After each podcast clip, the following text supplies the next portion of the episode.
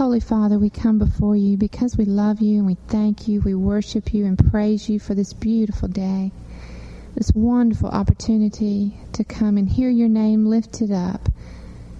Lord, we pray right now with all the extra curriculum that we're going on, cookbooks and and flyers and brochures and luncheons and Lord, help us to settle our minds and our hearts right now and to focus on you that you would be our sufficient one, Lord, that you would be the one that we come to, to learn about and to worship today.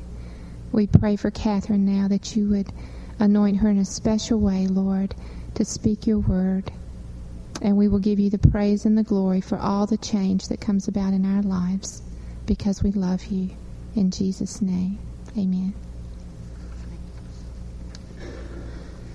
I really do hope you'll come back next week. I, I know every year we ask you, please, please come on sharing day, and then the place is half full. Will you please just do me that favor and come next week? My mom is going to be here.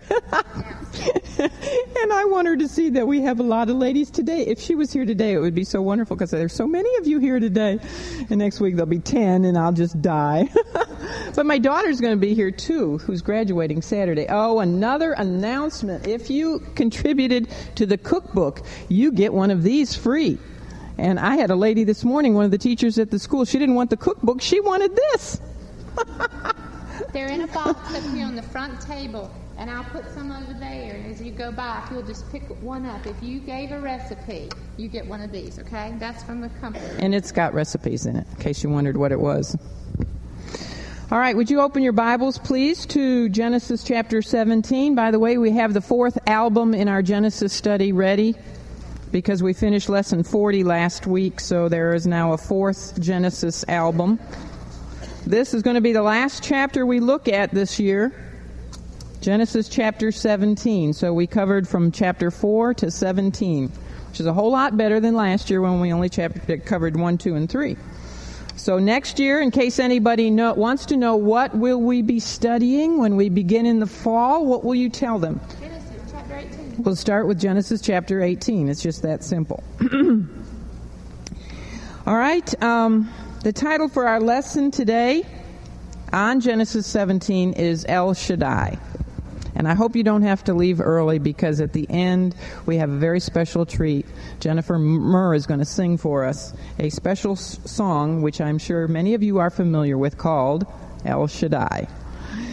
As we come to Genesis 17, we discover that at least 14 years have passed since Abraham last heard from God. That was back in chapter 15. When he last heard from God, God had told him that his descendants would be as innumerable as the stars, and then he had ratified his covenant with Abraham in that very solemn and mysterious ceremony where God himself walked through the rows of slain animals.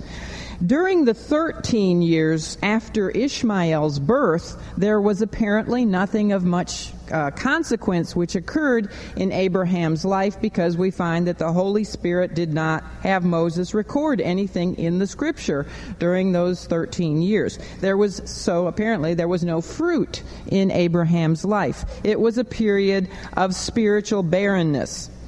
Rather than having waited on God, Abraham, as we looked at last week, had resorted to the natural ways of the flesh to attempt to obtain the son of promise. And the consequence seems to have been divine silence. No word from God in 14 years, and not much forward progress spiritually for Abraham himself. Apparently, he had become rather complacent he probably just sat back and accepted reality, or at least what he thought was reality, which was that he and Sarah were simply too old and Sarah was too barren to ever have a child together. Since Ishmael was the only child that he did have, Abraham must have come to believe that Ishmael had to be the son of promise. After all, Hagar, remember Hagar's experience in the wilderness at the fountain, the, the well, she had told Abraham that God had specifically promised to multiply her seed exceedingly. That was in chapter 16, verse 10. And that promise certainly corresponded to what God had told Abraham in reference to his own seed being as innumerable as both the dust of the earth and the stars of heaven. So he must have assumed that Ishmael was the son of promise. Since Ishmael had now reached, when we come to chapter 17, we find that he had reached the age of 13 years old. Abraham was probably planning very soon to officially recognize him as the heir to the promise. So it was time for God to intervene. It was time for God to awaken Abraham's faith to look beyond Ishmael and the possible and to focus instead on the person and the power of God Himself and the impossible. Because is He the God of the impossible? Yes, He is. Of course, He is. So it was time for God to spell out in full and clear terms his covenant promises made to Abraham and his descendants, and to make it known that the true son of promise was shortly to be born. However, before the birth of Isaac, Abraham's faith needed to be stirred up, it needed to be aroused. He needed a fresh experience with God. Here, we have to remember that unlike us, Abraham did not have a written copy of God's Word to which he could turn whenever he needed reassurance or encouragement. He needed to hear from God to get that.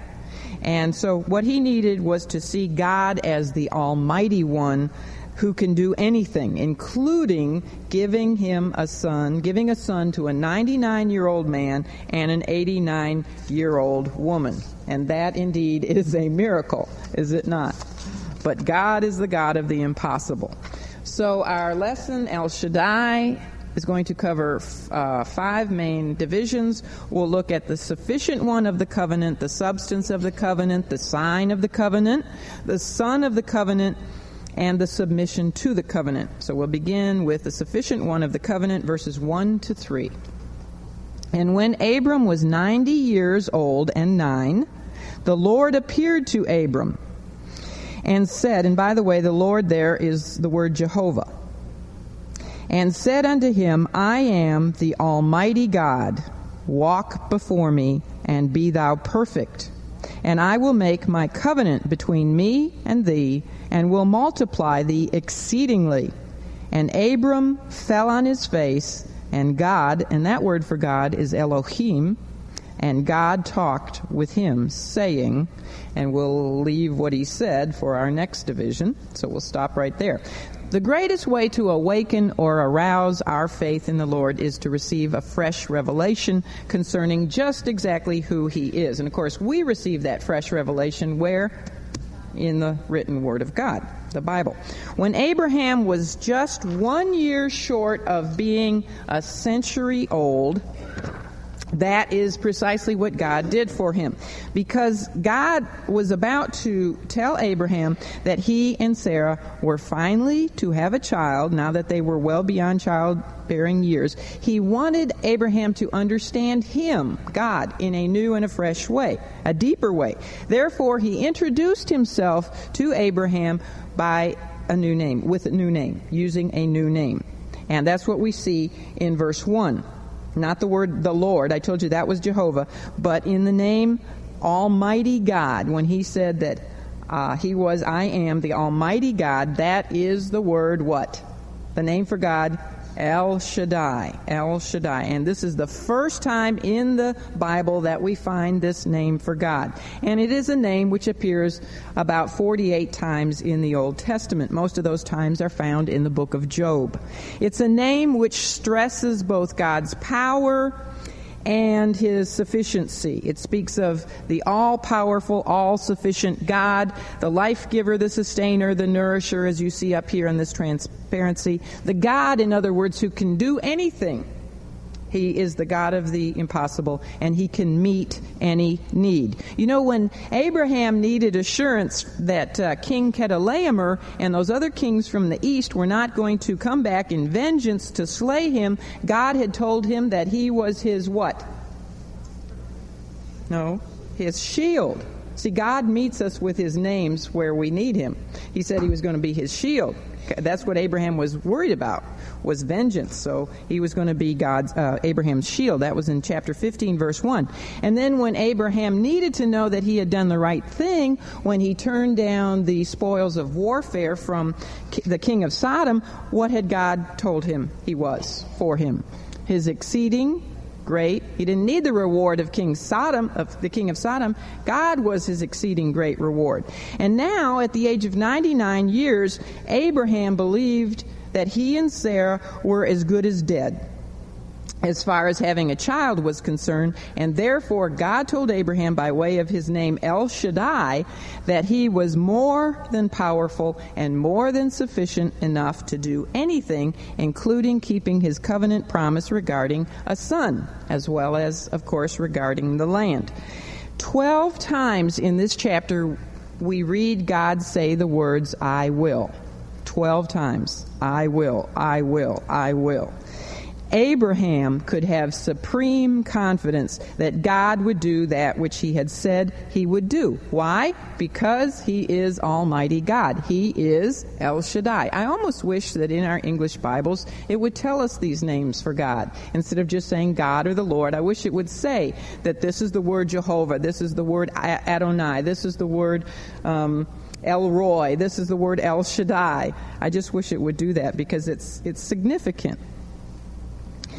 Now, although God would fulfill his unconditional covenant promises made earlier to Abraham, he would do it regardless of what Abraham did, yet God does expect those who are the recipients of his blessings to walk with integrity. You know, even though this was an unconditional promise, God would fulfill it no matter what Abraham did, yet God did really expect him to be a man of character, a man of integrity. And even though Abraham's integrity was not mandatory for the fulfillment of the covenant, it was expected, and so that's why God told Abraham to walk before him and be thou perfect. You see that at the end of verse 1. Divine revelation and divine privileges, divine blessings do bring responsibilities on our part. It's interesting to notice that Abraham was talk, told to walk before God. And if you remember in the uh, wilderness, the children of Israel walked where in relation to God? You know, they followed the pillar of fire and the cloud, so they walked behind. They walked after God. Here, Abraham said, Walk before me.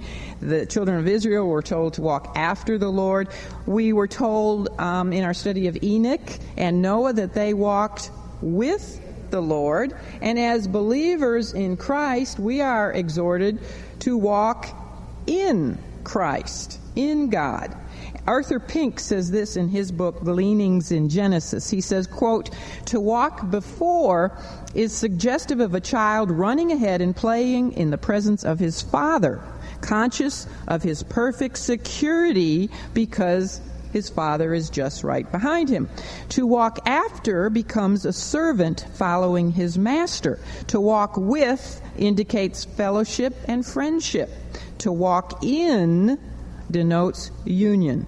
Thus, we walk before God as His children, we walk after Him as His servants, we walk with Him as His friends, and we walk in Him as members of His body. I thought that was interesting. Well, the second command that God gave to Abraham was to be perfect.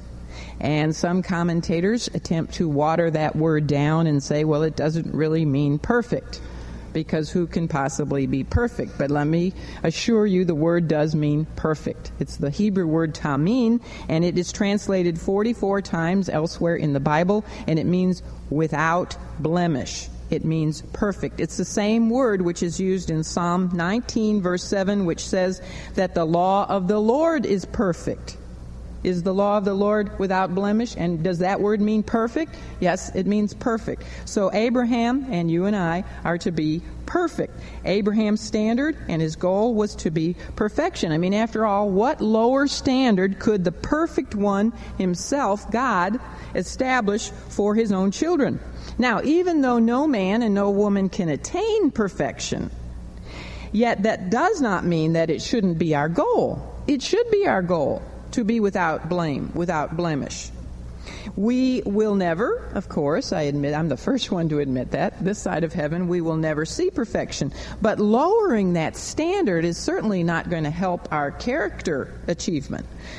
Throughout the Bible, we find that the standard of perfection is what is set before us as believers. Remember what the Lord Jesus himself said.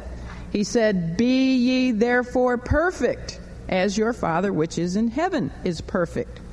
All the teachings of the New Testament could really be summarized in one single word, summed up in the word perfection. Christ suffered for us, leaving us an example that we should follow in his steps. What were his steps like? They were perfect. and so that is the standard that we are constantly to be striving after. Well, after exhorting Abraham to walk before him in perfection, in blamelessness, the Lord went on to promise him that he would keep his covenant with him and that he would indeed multiply him how much? Look at verse 2 exceedingly.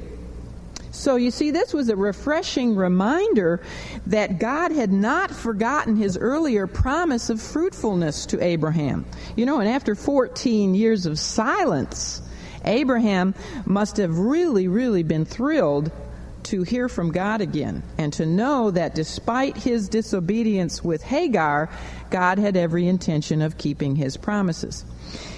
Now we know that Abraham must have been overwhelmed at the marvelous grace of God in condescending to reveal himself again. He may have thought, Abraham might have thought, that after his little episode with Hagar, that he would never hear from the Lord again.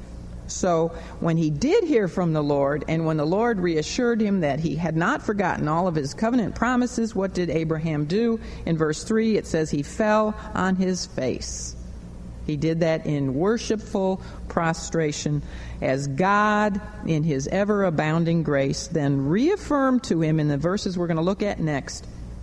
He reaffirms to him his covenant promises regarding both Abraham's heir and also the land. And in this passage that we're going to read about, I hate to end the year on this, but there's no other way to do it. He gives the additional uh, important fact of circumcision. So, we're going to be talking a lot this morning about circumcision, which was to be a sign or the seal of the covenant. And so, this brings us to the longest revelation of God to Abraham in the Bible. God, God speaks to Abraham more in this chapter than he did anywhere else. So from verses 4 to 16, it's really one long, unbroken monologue by the Lord. So we look now at part two of our outline. We've looked at the sufficient one of the covenant, El Shaddai. Now let's look at the substance of the covenant. And for this, let's look at verses 4 to 8. God talked with him, saying, verse 4 As for me, Behold, my covenant is with thee, and thou shalt be a father of many nations. Neither shall thy name any more be called Abram, but thy name shall be Abraham. For a father of many nations have I made thee.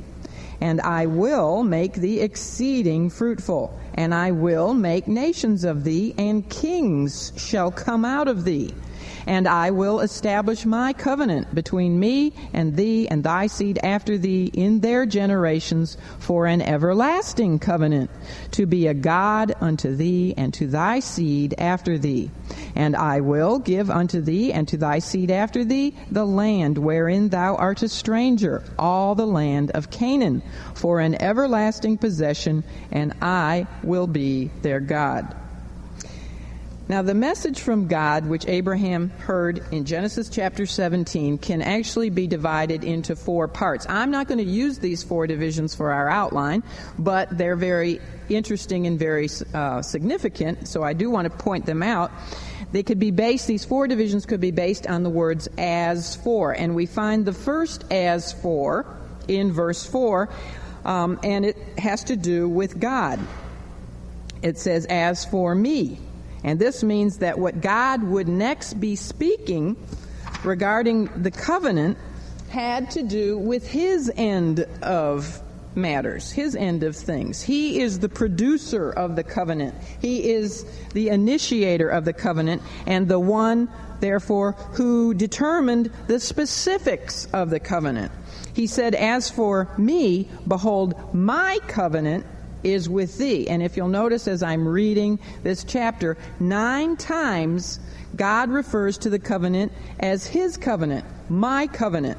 It was, remember, a one sided, unconditional covenant which God had made with Abraham. So, regardless of what Abraham and his descendants would do, they could never annul this covenant because whose covenant was it?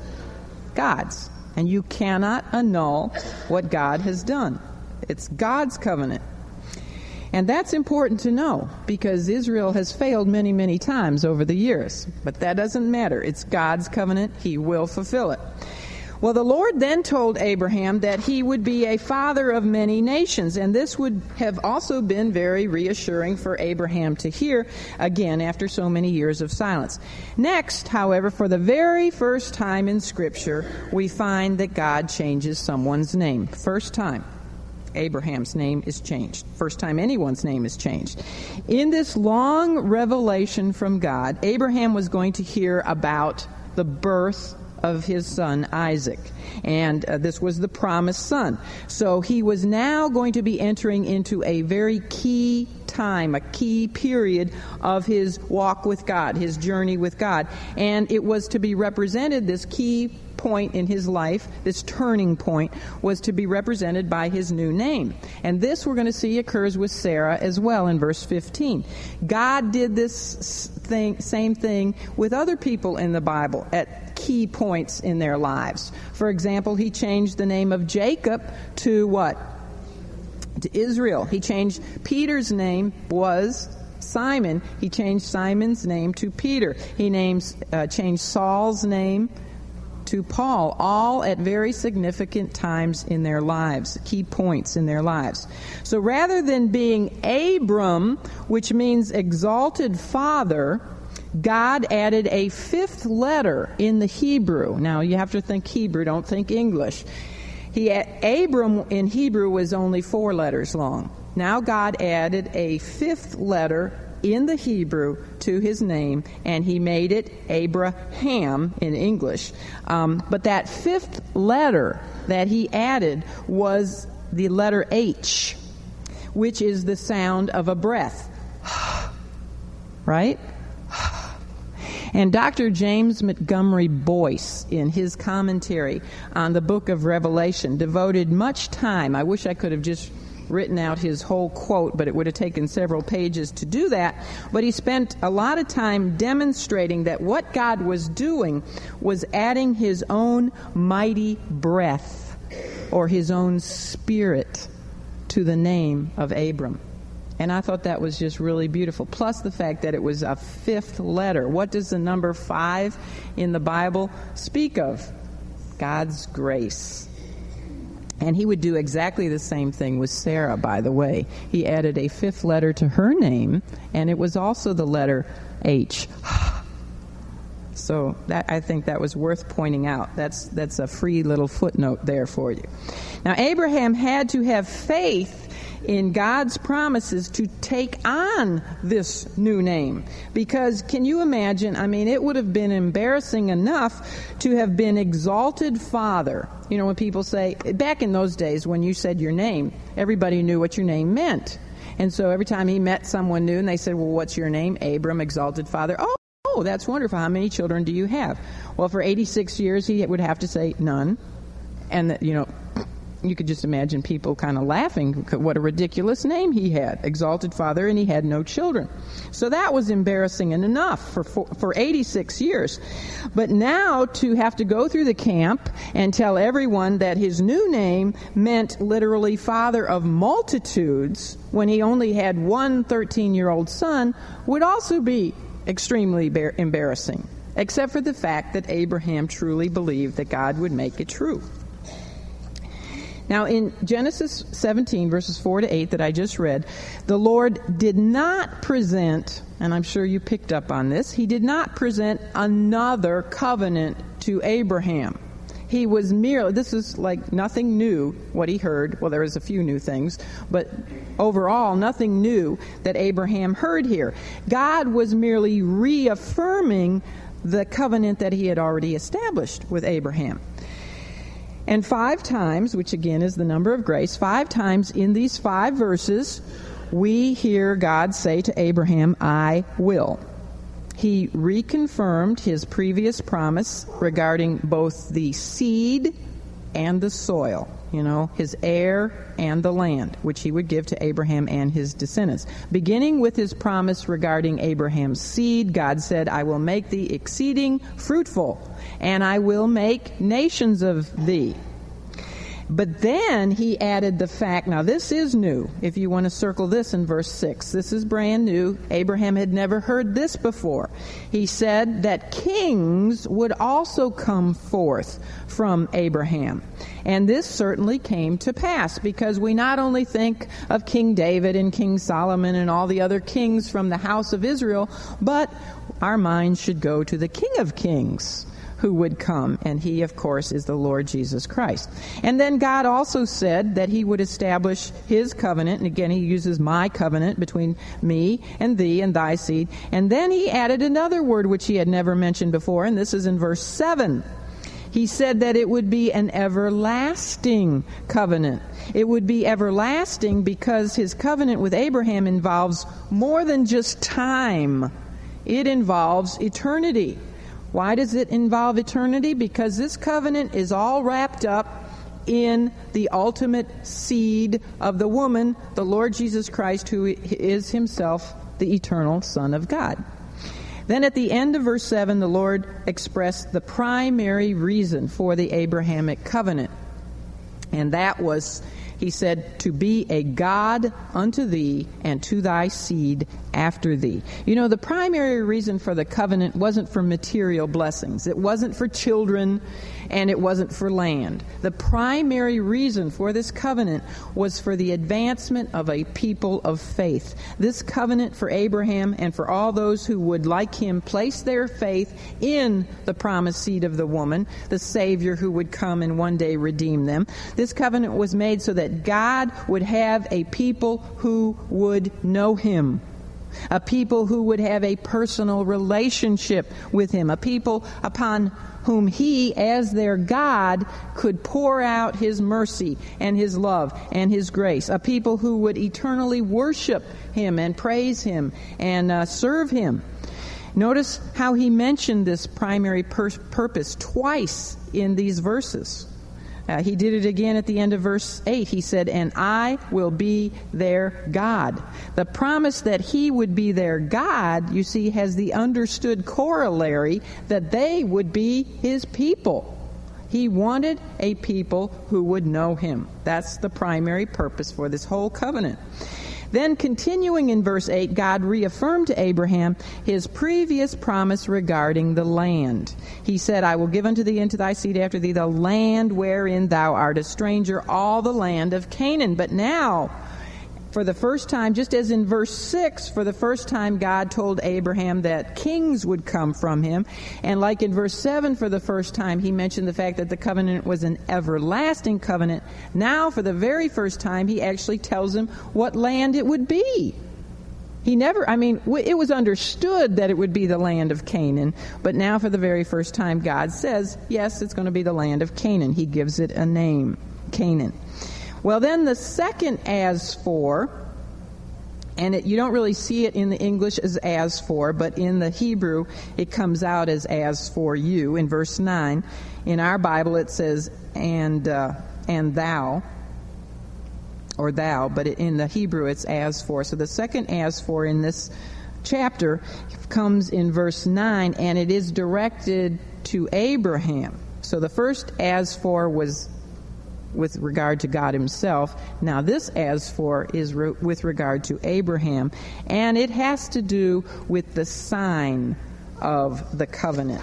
And the sign is to be circumcision. So let's look at the sign of the covenant, verses 9 to 14. And God said unto Abraham, thou, and it, would- it would really be as for you, you shall keep my covenant, therefore, thou and thy seed after thee in their generations. This is my covenant, which ye shall keep between me and you and thy seed after thee. Every man child among you shall be circumcised, and ye shall circumcise the flesh of your foreskin, and it shall be a token of the covenant betwi- betwixt me and you. And he that is eight days old shall be circumcised among you, every man child in your generations. He that is born in the house or bought with money of any stranger, which is not of thy seed. He that is born in thy house and he that is bought with thy money must needs be circumcised, and my covenant shall be in your flesh for an everlasting covenant. And the uncircumcised man child whose flesh of his foreskin is not circumcised, that soul shall be cut off from his people. He hath broken my covenant. Abraham and his descendants were not the first people to ever have engaged in this practice of circumcision. But God now, for the first time, was telling his servant Abraham that it was, circumcision was to be used as a special sign of his covenant with Abraham and with all of Abraham's seed. Circumcision was not a means of salvation. It was a mark of separation. Make sure you do understand that. Not a means of salvation, it was a mark of separation for the man who was involved in a covenant relationship with God. And that relationship centered on the person or on belief in the person of the coming Messiah, the coming Savior of the covenant.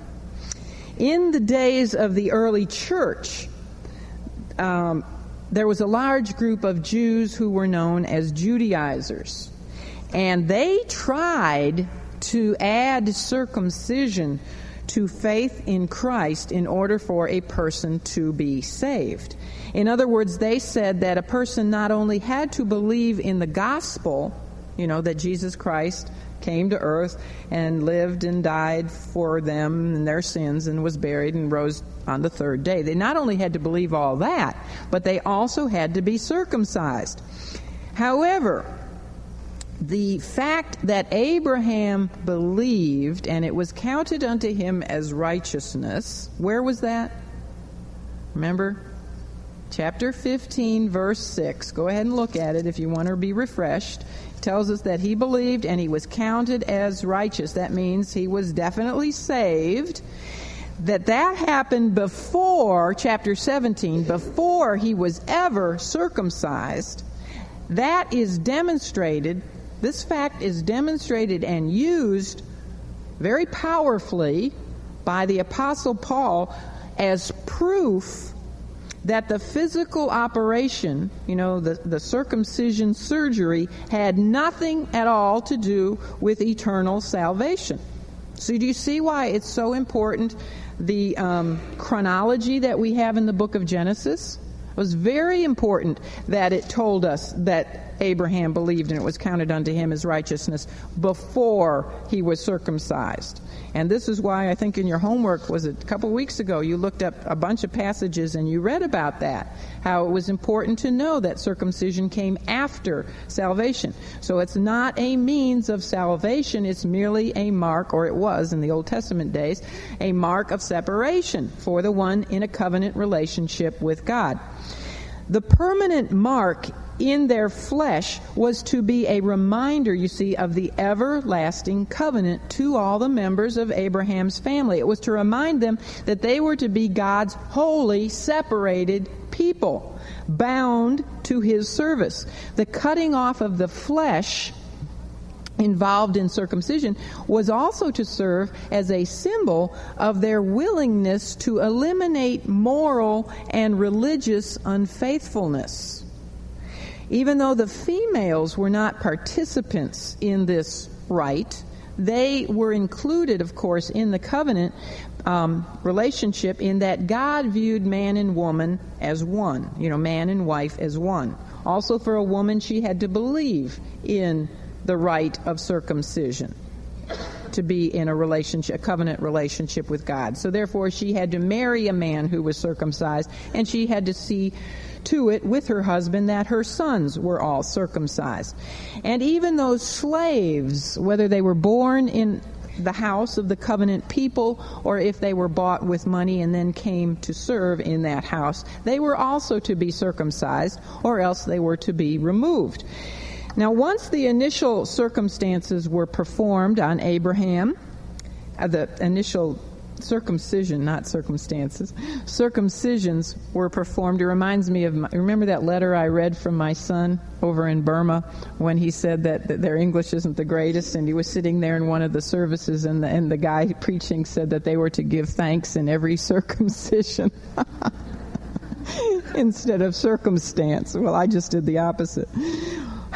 so once the initial circumcision was performed on Abraham and then on Ishmael and all of Abraham's extended family, which include would include the employees and the servants, then after that, after the initial circumcisions, then after that circumcision was to be per- performed on male infants when they were how old?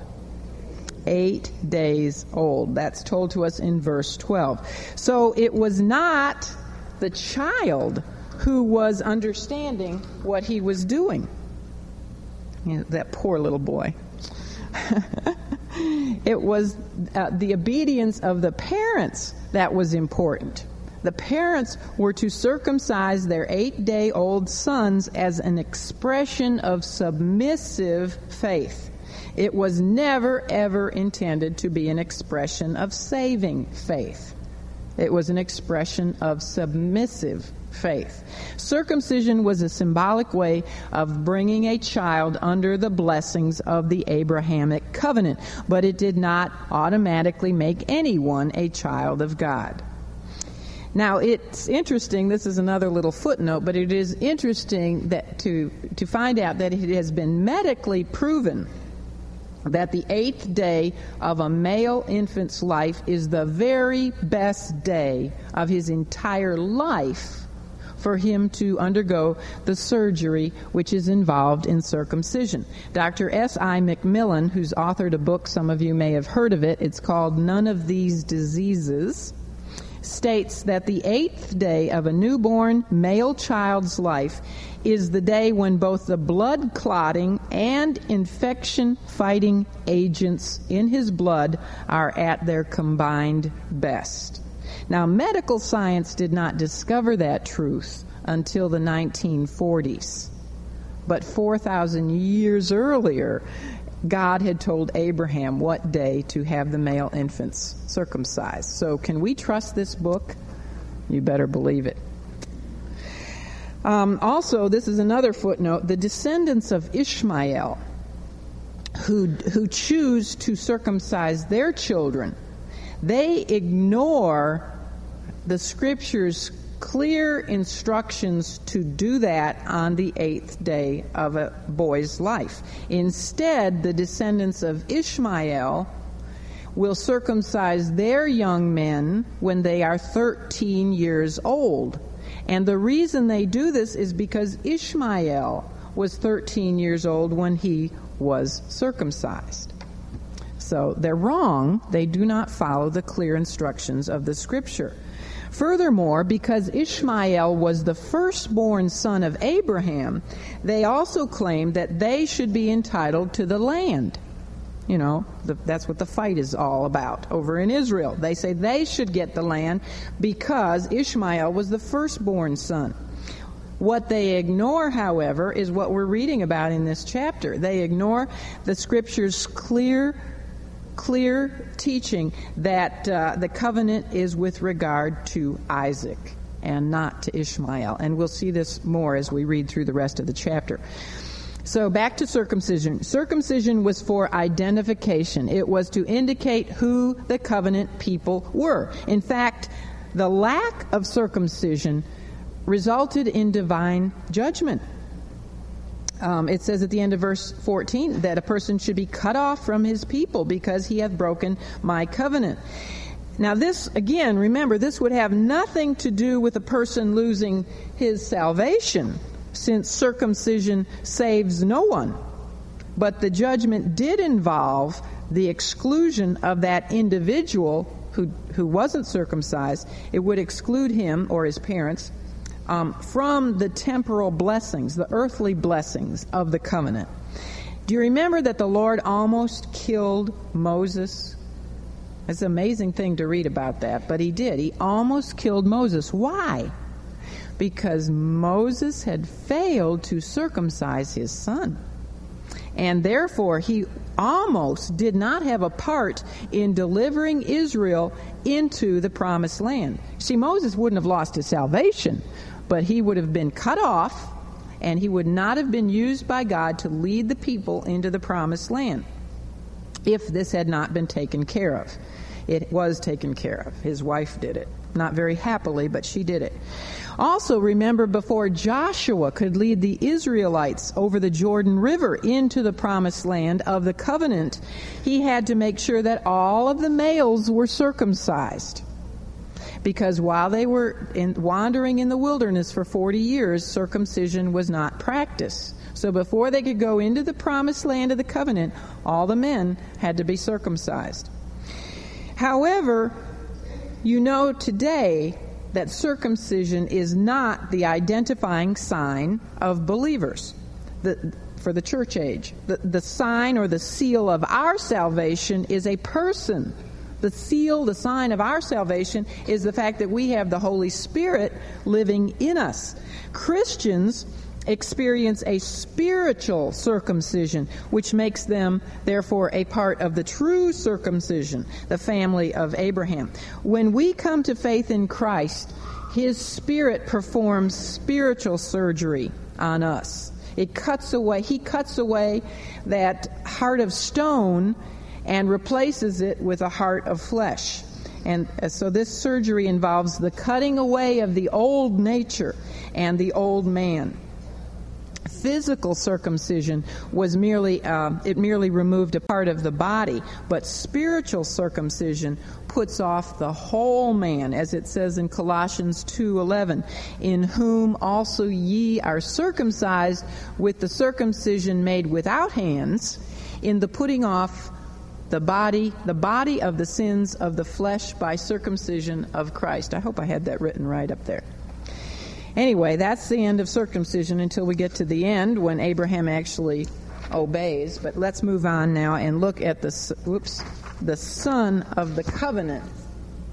And under this section, we're going to look quickly at the princess of the promised son, pleasure about the promised son, prayer for the other son, and privileges of both sons. So we come to the third as for, and it has to do with the great miracle of the birth of Isaac.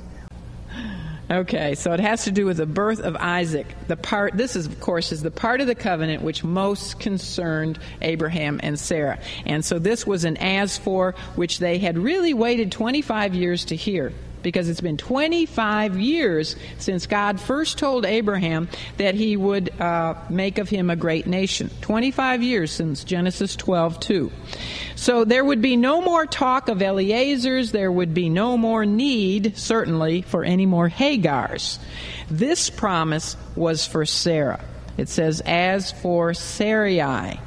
Now, in consider, I've already told you what we're going to do. All right, so let's move on and look, first of all, at the princess of the promised son. And for this, look at v- verses 15 and 16.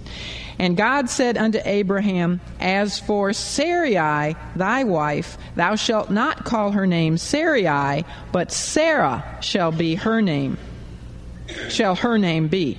And I will bless her and give thee a son also of her. Yea, I will bless her, and she shall be a mother of nations. Kings of people shall be of her. So we have a third new name in this chapter. The first new name was what? El Shaddai. Second new name was Abraham. And now we have a third new name, Sarah. And I already told you that God added a fifth letter, number of grace, to her name, Sarai, made it Sarah with a, you know, H, and her name became Sarah, which means who knows? They don't really know what Sarai meant. Some say it meant uh, contention. and that might have been appropriate. But uh, they're not real sure on what Sarai meant, but they do know what Sarah means princess. That's where I got the P for this uh, part of the outline. It means princess. And I think it was really a marvelous demonstration of God's grace for him to call Sarah princess after her scheme regarding Hagar and also after the way that she had treated Hagar. Now, we had been told that Abraham was to be the father of many nations and also of kings, so it's appropriate that now royal dignity is also bestowed on Sarah. She is to be the mother of kings. It tells us that in um, verse 16. She's also to be a mother of nations. Now, this is the first time we're being told about her specifically. So, she also is to be a mother of nations, and kings shall come from her. So, it's very appropriate that she be called princess. And I think, too, that in this new name for his wife, Abraham, this is just my own sanctified imagination, but I think Abraham was being told to treat his wife like a princess. He needed to be told that. You know, it's very easy for us to honor and respect our husbands. I'd even be willing to call him Lord if he would just treat me like a princess. then it would be very easy to do. All right, that's about the princess. Let's move on because we're running out of time. The pleasure about the promised son, verses 17 and 19. I'm just going to read the beginning of 19, so jump from 17 to 19. Then Abraham fell upon his face and laughed and said in his heart, Shall a child be born unto him that is an hundred years old, and shall Sarah, that is ninety years old, bear? Now look at the first part of verse 19. And God said, Sarah, thy wife shall bear thee a son indeed, and thou shalt call his name Isaac. When, God, when Abraham heard the fantastic news that God would specifically bless Sarah and that it would be through her that he would have a son, what did he do? He simply fell on his face in utter astonishment and laughed with sheer joy. This was a laughter of joy. Uh, it wasn't a laughter of mockery at what God had said, because if Abraham had laughed mockingly, then God would not have responded in the next few verses the way that he did. You know, you do not laugh with ridicule or scorn at God and get away with it. So we know that Abraham's laughter here was one of wonderment and joy. It was a laughter of astonishment that God was going to give an 100 year old man and a 90 year old woman a son. You'd laugh too, wouldn't you? so, it, but it really was a laughter of faith. This is not a laughter of unbelief. Now, when Sarah hears the Lord say this in chapter 18, her laughter, there's three laughters associated with the birth of Isaac. Abraham's laughter was a laughter of faith. Sarah's laughter was a laughter of unbelief. Remember when she was eavesdropping at the tent? that was a laughter of unbelief. But in chapter 21, when she actually physically gave birth to Isaac, she laughed again. And it was there, it was totally a laughter of joy that her son was finally born. And notice in verse 17, what does Abraham call uh, his wife? He, he called her Sarah, first time. He called her princess. And I think that that tells us right there that he did believe that she would indeed be the mother of many nations and the mother of kings. She was worthy to be called a princess. In verse 19a that I read, God told Abraham, as he did in verse 16, that Sarah would bear a son. And then he went on to tell Abraham the son's name. What was it? Isaac, and you all know what that name means, don't you? Laughter.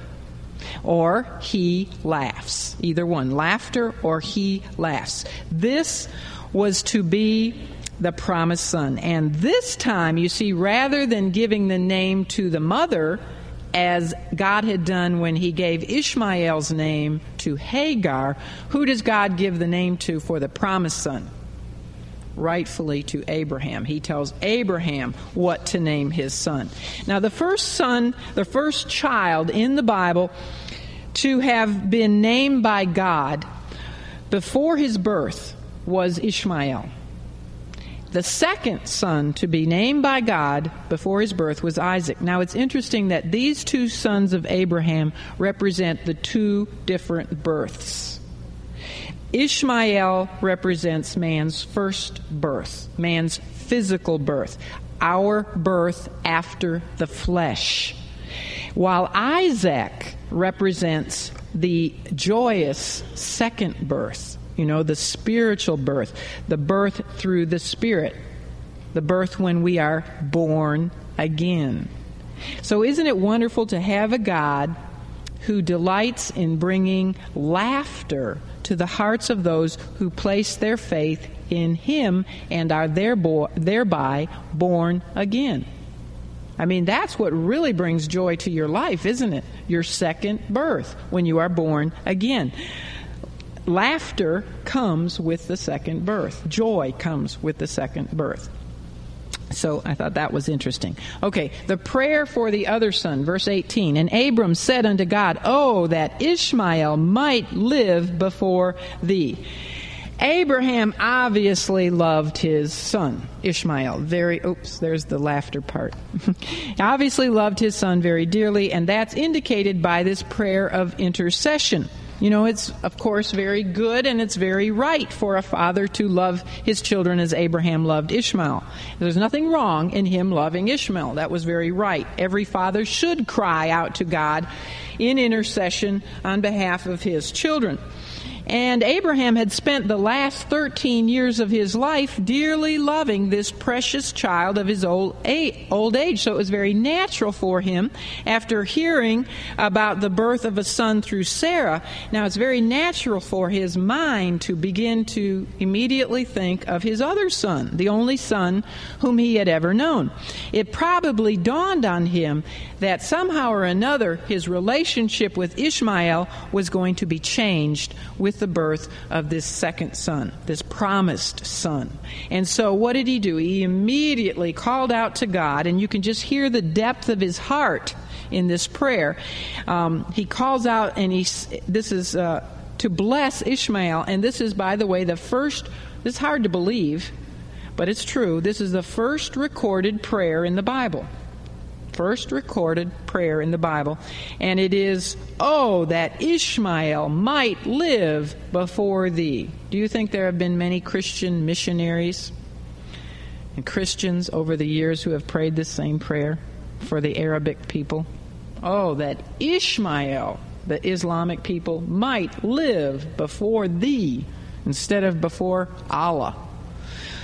So, over his past 13 years, we can just imagine that Abraham had come to believe that the promise of of descendants and the promise, of the, the one that would carry on the messianic line and all the covenant promise regarding the land, that all of those were dependent upon Ishmael. He probably had come to believe that. But Ishmael could not replace Isaac or even be on an equal basis with Isaac in the covenant plan of God.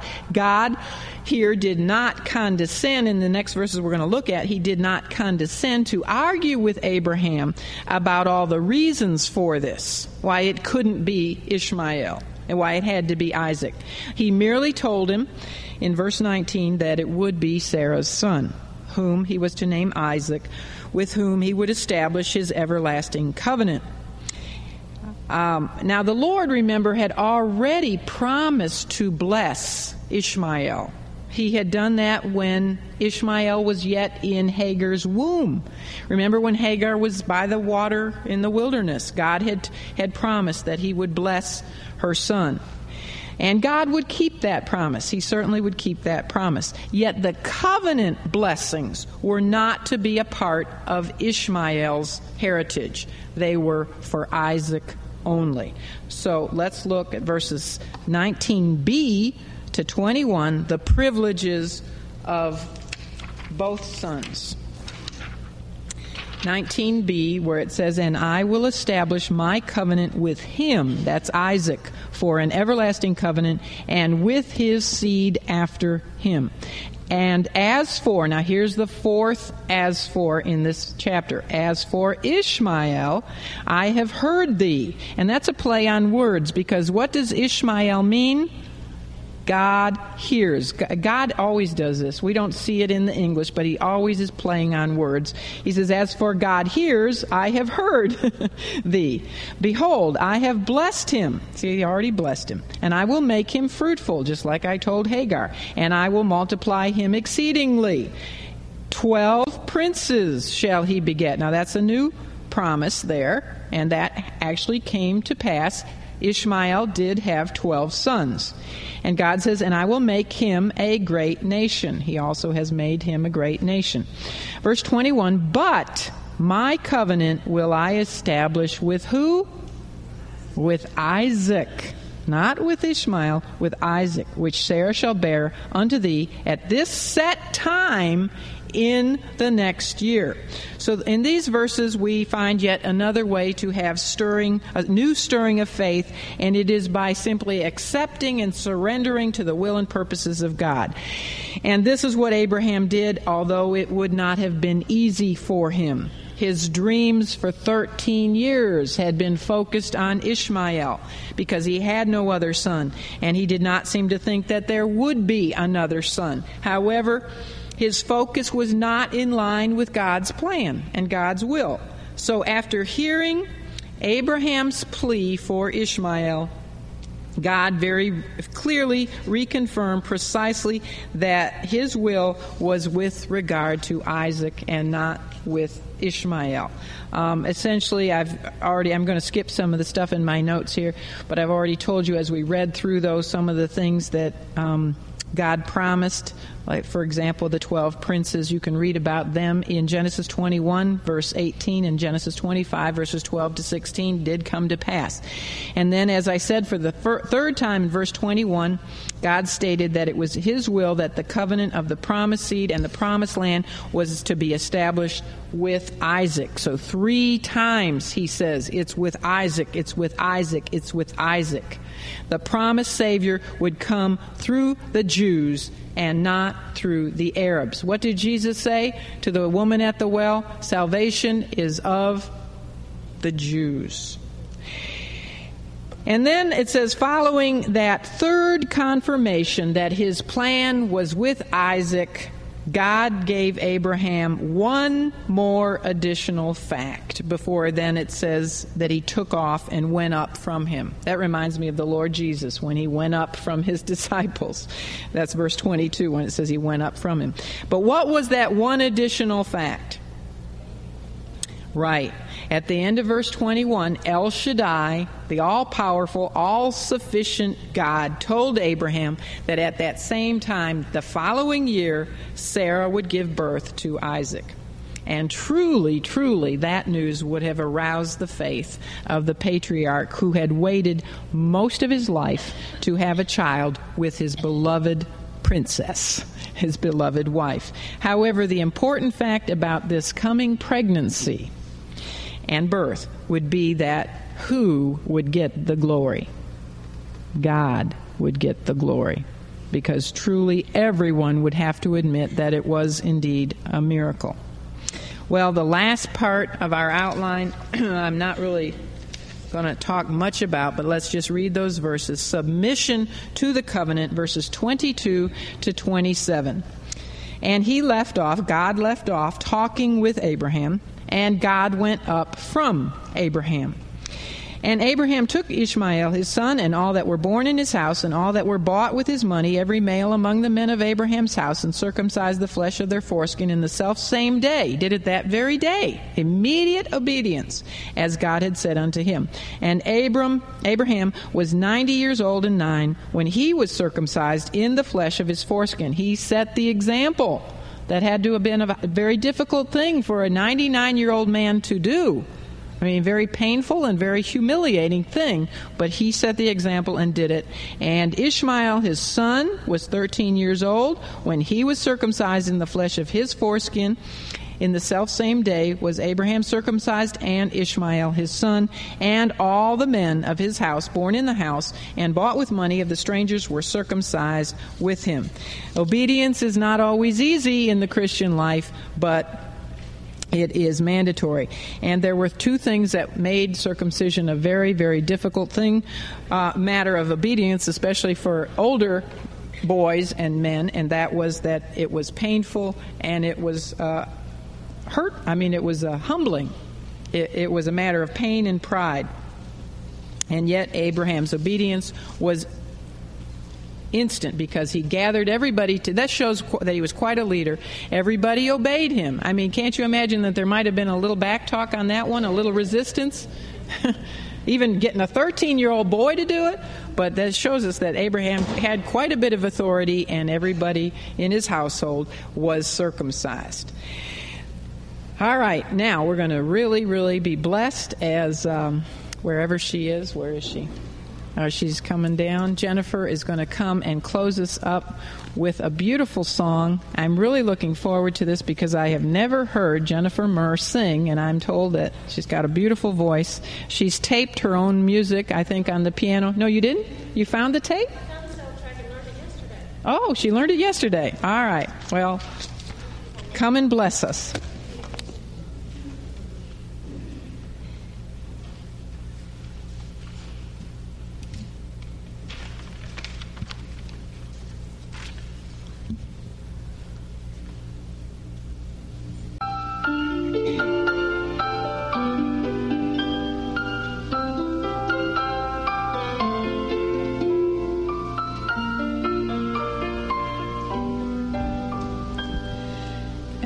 shed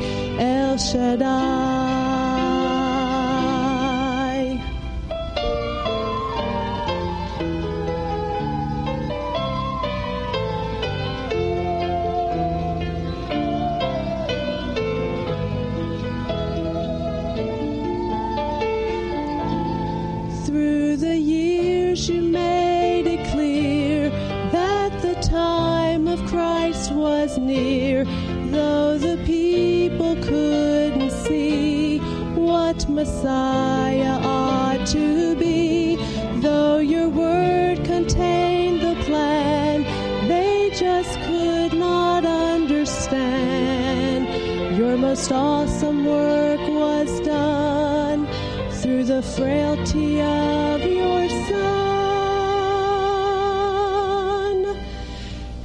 El Shaddai, El Shaddai. age to age, you're still the same